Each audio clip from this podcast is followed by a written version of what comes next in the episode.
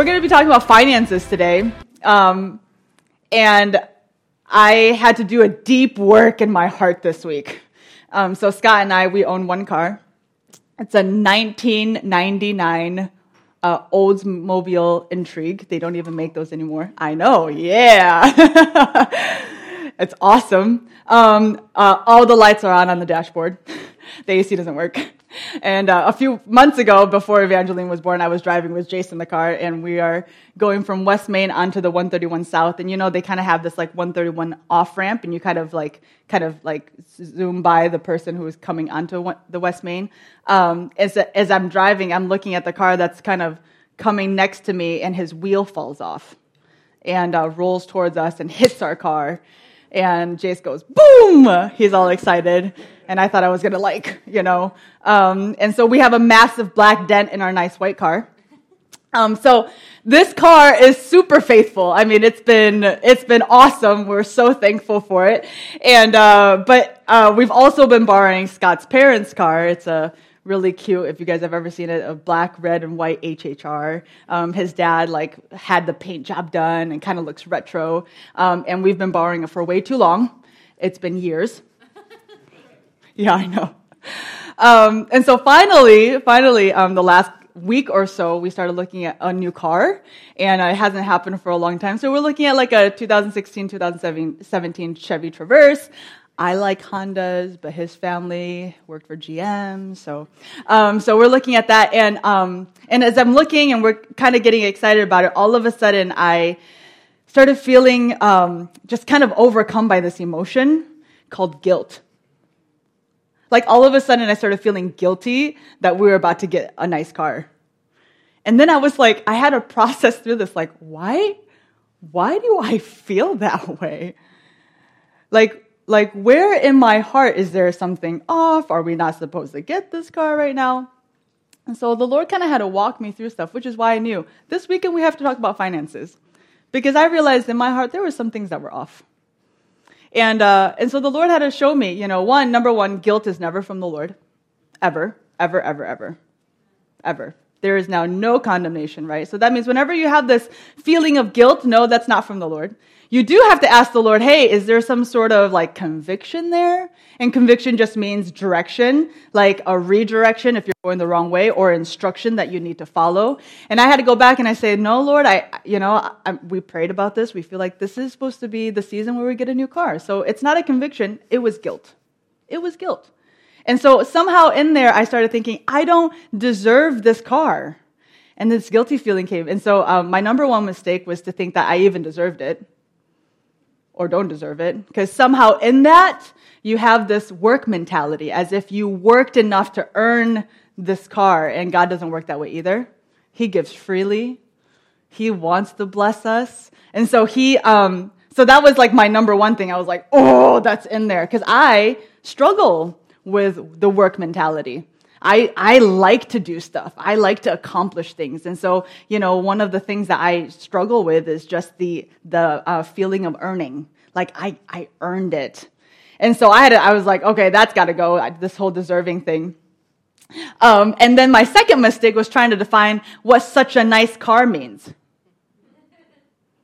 Like, is, is that too nice for us? Like, is, would a brand new Bentley be too nice?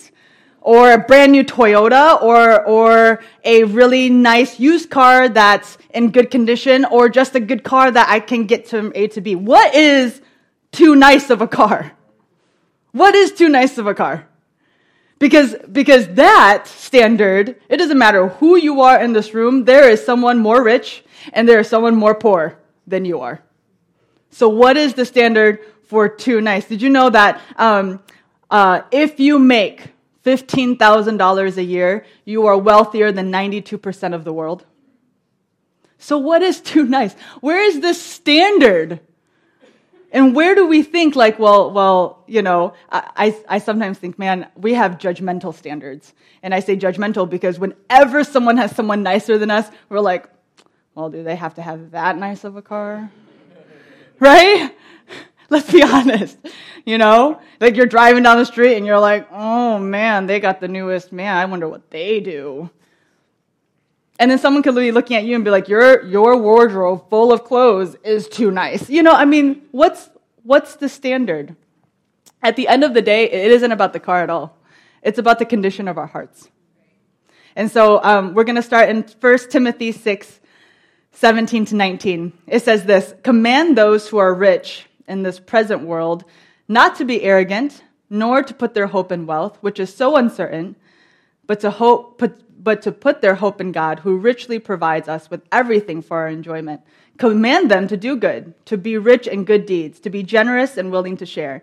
In this way, they will lay up treasure for themselves as a firm foundation for the coming age, so that they may take hold of the life that is truly life. Does God want you to enjoy really nice things? Yes. Is it a sin to be wealthy? No. Nowhere in the Bible does God frown upon being wealthy. Actually, when you look at the Bible, uh, most of the time when it's talking about it being negative, it's talking about the condition of our heart. Don't lust after rich things. Don't put riches above God. Don't put your hope in God. All of that has so much to do with the intentions of the heart. Whenever we look at people, you think about in the Old Testament, you think about Abraham and King David. They were greatly blessed, right? And you're like, well, that's the Old Testament. Well, in the New Testament, there are a ton of people. Some of them are um, Cornelius. He owned a household that was full of servants. There's also Joseph, the rich man from Arimathea, who took Jesus' body and laid it in his own tomb. He, uh, there was also Lydia, who sold goods and had a home that housed several people. These were prominent believers that went and used their resources to expand the kingdom of God. And we have people like that today who are wealthy and they use their resources to expand the kingdom. And we're so thankful for them, right? Thank God for them. It's not a sin to be wealthy. You know what is a sin? Is to be self centered. It's to constantly think about yourself. It's to not look to God and realize that He's our provider, but you look to yourself and think, what can I do to get more? So, so a lot of times what happens is wealthy we stop being givers, but when we're wealthy, we start being hoarders. Because when we think that it's mine, then that means that we have something to lose. But when we realize it's God's, and we have to receive it from Him first, our hands are open to receive, and then our hands are open to give. And so sometimes it's you have to go and you have to look at the heart. Going back to the guilt, um, Scott and I we went to China and lived for a year, and, uh, and then when we came back, um, we were there as missionaries. We went and we built relationships with students and um, with the teachers. We went and taught English, um, and it was an awesome time. And when we came home, um, Scott kind of had a hard time finding a job. And I felt like I wasn't supposed to get a job, which was really hard because I like to work. And so um, we also felt like Scott was supposed to do this internship at the Red Cross. He was making about $800 a month and I wasn't working. and we owned a home. And, um, and I was like kind of a faith walk. All right, Lord, like you told us to do this. And so um, you're going to have to come through, right? And, uh, and this is not to say Scott's not educated. He's very educated. He has his master's degree. He has a lot of experience. He's been, he, okay, quick story. He's been a teacher. He um, was in, like, he's been a police officer. Um, he's been a missionary. He lived in China for about four years. Um, what else has he done? I don't even know. When I first met Scott, I thought he was part of the CIA because I was like, you must be lying that you did like all of these things. And some people still think he is. Um, sometimes when he disappears for five minutes, I'm like, but Scott, Scott's very, very well educated. And so um, him not finding a job, it was a season that we were in. And so um, Philippians 4 says this I'm not saying this, this is Paul writing to the church of Philippi, and he's actually talking about their gifts to the ministry. He says, I'm not saying this because I'm in need, for I've learned to be content, whatever the circumstances. I know what it is to be in need, and I know what it is to have plenty. I have learned the secret of being content in any and every situation, whether well fed or hungry, whether living in plenty or in want. I can do all this through him who gives me strength. See, I, we were in a season where, because um, the Lord's all about the heart right? He's all about rooting the things that are not supposed to be there out. And so um, we were in a season where we were forced, in a good way, to realize who our provider was. forced in a good way to learn what contentment meant. And, uh, and we were in that season for, I think, two years. Um, he went from the internship to being a, um, a temp at Stryker for $12 an hour. I was still not working. and, um, and it's just amazing because in that season, we really had to look to the Lord and say, Lord, you are a provider. It's not our job. It's not our own works. It's you. And uh, what starts to happen, I think, over time, and going back to why I felt guilty, I think I started feeling content, like, all right, Lord, we do have everything we possibly need. And then over time, you know what happens is um, you start saying, yeah, I'm good, I'm good, I'm good, I'm good. And then, com- and then contentment becomes complacency. And complacency means, hey, I'm just gonna, I, I guess I'm just gonna stay here until things change. And so there's a very fine line between contentment and complacency. Very fine. And it's very hard to point out. And the Lord had to work on me because that's where I ended up. And that's why I felt guilty. Because I got to a point where I felt like um, that, that things weren't going to change. And for me to want things to change was unthankful. That it would be ungrateful for me to say, but Lord, we want that nice car. And so, what's the difference? Um, have you guys ever watched MacGyver? Yeah, how many of you guys in here know MacGyver? Okay, if you don't, is this guy who finds himself in these like crazy situations, being stuck, and uh, and then he somehow gets out of them with like a paperclip and gum. There's one episode Scott told me, he's like, yeah, MacGyver, Scott was a huge MacGyver fan. Um, he was like, yeah, MacGyver um, built a plane out of a lawnmower like engine and bamboo and duct tape. And I was like, that's, that's amazing. I could never do that. The analogy is um, MacGyver always looked around to see what he had in order to move forward. Contentment is when you look around and it's not looking at what you don't have, it's looking at what you do have to move forward. Complacency is when you are stuck in a room and you look around and says, I can't ever get out of here. See, contentment, it's not wrong to want to break through. It's not wrong to want to have nice things. It's not wrong to want to move forward. It's looking at what you have and being content that you have everything you possibly need in that season, in that moment, to do so. And being thankful for it is very, very, very fine line. Because I look at my season and I, and I can start being like, well, I'm, I'm stuck here, so I guess I'm okay with all these things.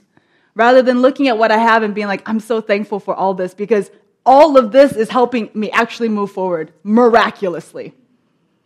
Because with God, things move forward miraculously. I don't want to live in a life where it's just me. I want to live a life where someone looks at it and says, uh, God did that, right? And so it's so easy, it's so easy to get into complacency. When Paul says in verse 13, I can do all things, it's because he's saying, I have learned to maximize every moment with what I have. It's not saying I don't have, therefore I can't move forward. It's looking around saying, what has God given me so that I can move forward? And then there's thanksgiving in that. Um, I get pulled, there's always two sides of the road, two ditches. And we talk about this a lot because in every theology and every thought process and every habit that we have, um, there's always extremes. And that's where the Satan lies. He lies in these ditches and he beckons you to fall into them. And so um, when I felt guilty, I was really pulled into the extreme. This idea that in wanting nice things is unholy. That, that um, in wanting to um, have a new car or wanting more wealth or whatever um, means that I wasn't thankful to the Lord. And that just having enough is biblical. Just having what I need is biblical, and that's not biblical. Because when you think about it this way, if you just had enough for you, but you don't have any more to give to other people, isn't that selfish? And actually, that's a sin, To be selfish is to be, is to be in sin. And so when you look at it, this idea that, Lord, well, I just, I just need to have enough for myself. I just need to have enough for my family means that you are self focused, that you're still looking at what you need. And so when the Bible says, no, I want you to be blessed, it's because He wants to bless us to bless others. That we get in order to give. And then we give to give. And it's just this beautiful cycle. Um, I think that it's really easy to look at uh, what we have and think, well, um, in order to be thankful, then, or in order to, um, let me put it this way. Jesus, when he talks about uh, wealth in the Bible, do you think that they had these extravagant cars and planes and big houses? No, Jesus, when he was talking about being wealthy, um, actually back then, if you ate twice a day and you had oil in your lamp for after dark, you were wealthy. And so, what does that mean for us? If that was wealthy, what does materialism look like for us? Right? The other side of the ditch, though, is that if you believe in God, you'll be rich. That if you do the right thing and you say the right thing, then you're going to be rich.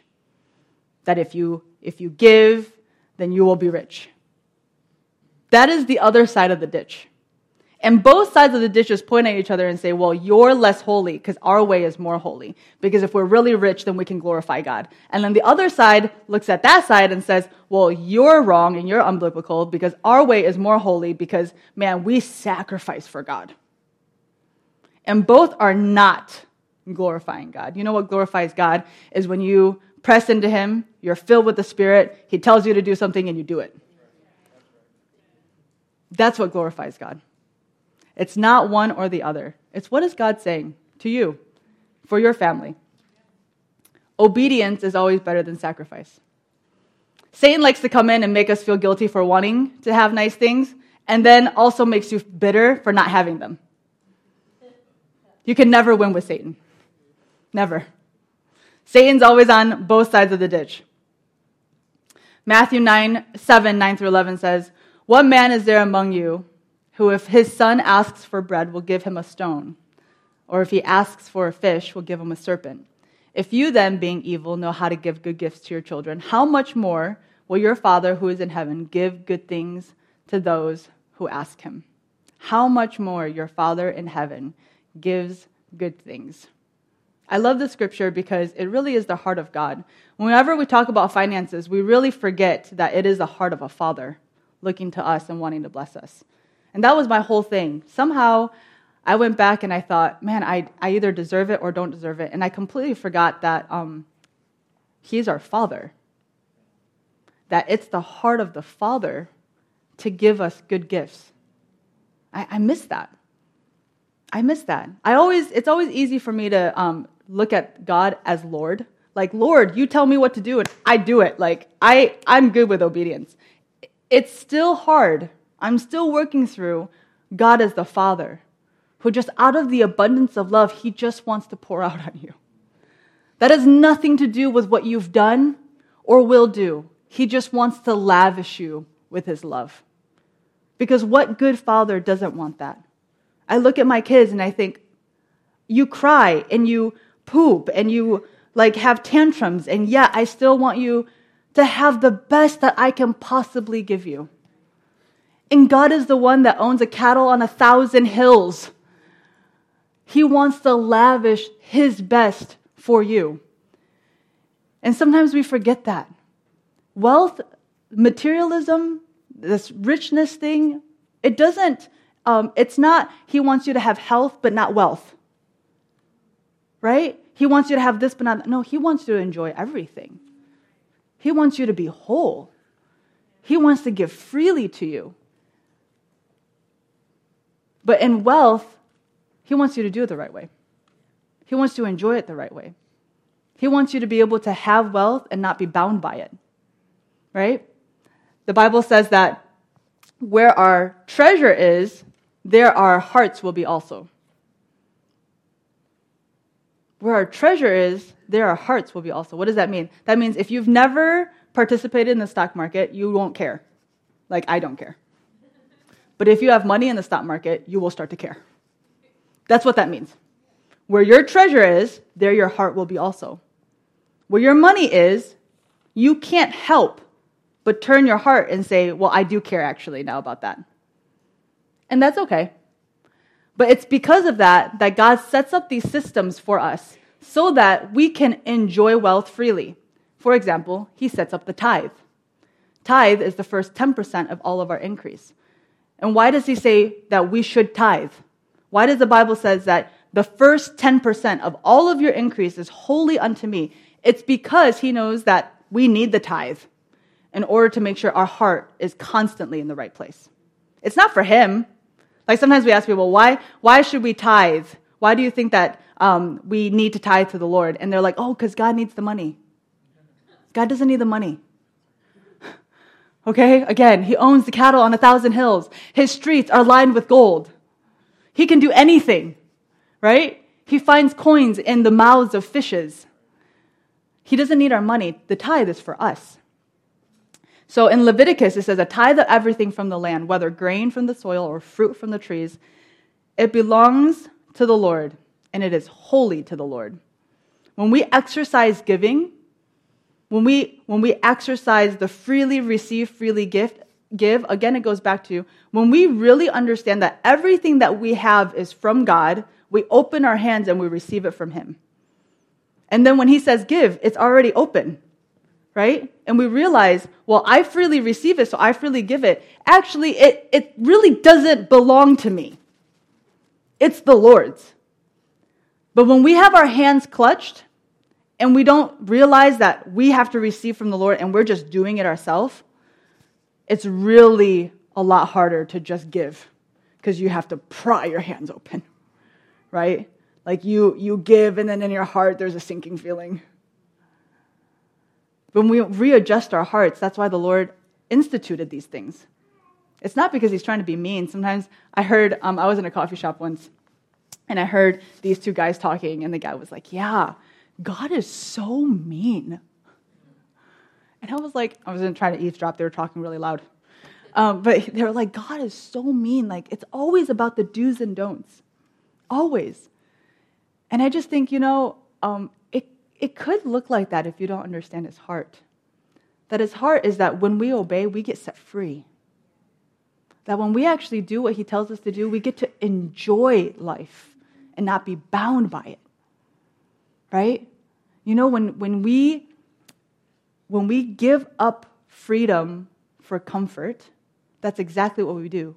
We get bound by the life we create. But if we realize, no, I want to be free, and so, Lord, I'm actually going to obey you, there's quote unquote the action of less freedom, but really what it does is it tears off all of these chains that has been binding us this whole time, and we don't realize that we've just been, you know, have you guys ever um, seen that elephant that gets chained up next to something, and then you move the chain, and he doesn't move any further away because he's just so used to walking around with that chain on? But when the Lord beckons to us, and He's like, no, no, no, come further from that. No, no, no, come, come further from that. No, come even further. Look, actually, you have so much more freedom if you would just do what I say. If you move away from what's secure, if you move away from what you've always known, what you think is stability, if you would just move away from that, there's so much more freedom over here. And that's what the Lord says. And that's why when we do what He says, when He says we tithe, uh, we're going to look at that. Malachi 3:10. Bring the whole tithe into the storehouse that there may be food in my house. Test me in this, says the Lord Almighty, and see if I will not throw open the floodgates of heaven and pour out such blessing that there will not be room enough to store it. I love, love, love this scripture. It's a weird scripture to love, but I love it because, um, and I shared this before, this is one of the only times that God says, Test me. All throughout the Bible, you always see God says, No, don't, don't test the Lord don't test the Lord. But actually, in, in this um, concept of money, God says, Test me. Test me. Because what he's saying is not just test me, he's saying, Expose me. Expose my heart to you. If you would trust me and you would bring your tithes to the storehouse, guess what's going to happen? You're going to expose my heart to you, which is opening the floodgates of heaven and pouring down such blessing that you won't even have room enough to receive it. Amen. That is exposing God's heart to you. He says, Test me. I love that. Thank you, Lord. Okay, pull my arm. And you know what's funny is sometimes we look at floodgates of heaven that you won't have enough room enough to receive it. Um, sometimes we don't realize, you know, that is an absolute miracle. Like the floodgates of heaven opening up for you. Like someone should look at your life and be like, that is an absolute miracle that just happened. A lot of times in our lives, we don't experience miracles because we don't give God the opportunity to. Because we don't do what He says, because we're still clinging to what we think is more secure. When Scott was only making about $800 a month and then he was a temp at Stryker, um, it was a non negotiable for us to tithe. And this is one of the things I absolutely love about Scott um, because he, he is so rooted in God's faithfulness. Like he looks at that and he's like, absolutely, like, like we, we cannot do more with 100% without God than 90% with God. Like, that makes no sense, you know? Like, we're going to tithe. And, um, and I will be honest with you, there have been moments where I'm like, we totally could need that money, right? Um, but in those two years that um, felt pretty squeezed, um, we saw God do incredible things. Um, some of those things, and I have to read it off of my paper because I don't want to forget, because there were so many things. During that time, we paid off all of our credit card debt, which was like $10,000. So it wasn't like 100 We paid off all of our credit card debt. Uh, we had people gift us money left and right, like randomly. Um, one time, we, uh, that month was extremely tight. We didn't tell anybody, but we weren't going to be able to pay our mortgage. And then somebody somebody anonymously came and knocked on our door and then left $1,000 at our doorstep. Like money, it felt like money was like falling from the sky. Like the floodgates of heaven literally were opening up. Um, I think we only bought like two boxes of diapers for Jace for his first year and like three for a second. Like we really didn't buy anything for our kids. Um, we were gifted TVs, ATV, couches, clothes, groceries um, more times than I can count. Like, it just absolutely blew my mind. And I look around and I'm like, um, we in the natural, like, could have done nothing with what we had, but the Lord is not um, restricted. The Lord is not limited, right? And this is the other thing you cannot outgive God. You cannot outgive God. And so when he says, test me, that's literally what he's saying. Do what I say and just try me. There's another story, someone in our congregation who's been at the Rock for years and years, and um, he was trying to pay off his car. And being here at the Rock, he never really regularly tithed before. And so he was like, he thought to himself, I'm going to try it. Like, uh, let's just see what happens. And he paid off his car in like the next couple of weeks. Try me now in this, right? Test me. Test me. It is the one area where God says, please do it, so that you can see my heart. It's the heart of the Father. James 1:17. Whatever is good and perfect is a gift coming down to us from God our Father, who created all the lights in the heaven. Whatever is good and perfect, it's a gift coming down from God, and not just God the Lord, but God our Father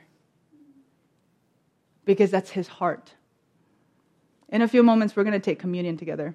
And so, if you guys have a communion cup, you can grab that. If you don't, raise your hand, and um, one of the ushers will get a communion cup to you. I once heard that um, the Bible can be summed up in two words God gives. And the more that we dig into that, the more we realize really it's just the heart of the Father.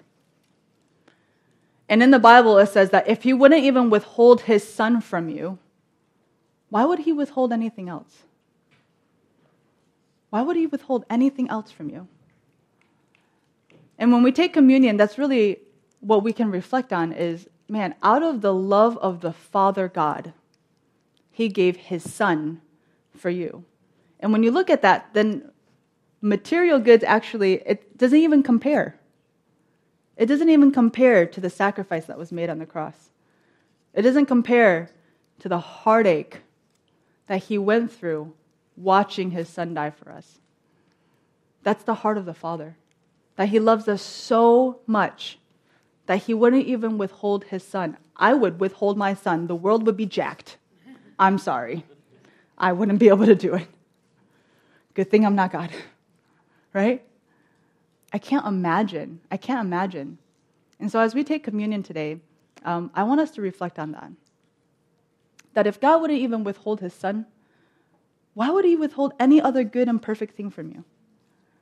That the heart of the Father for you is good and it's pure. And it's, n- this is the word I, I always go back to extravagant. It's extravagant.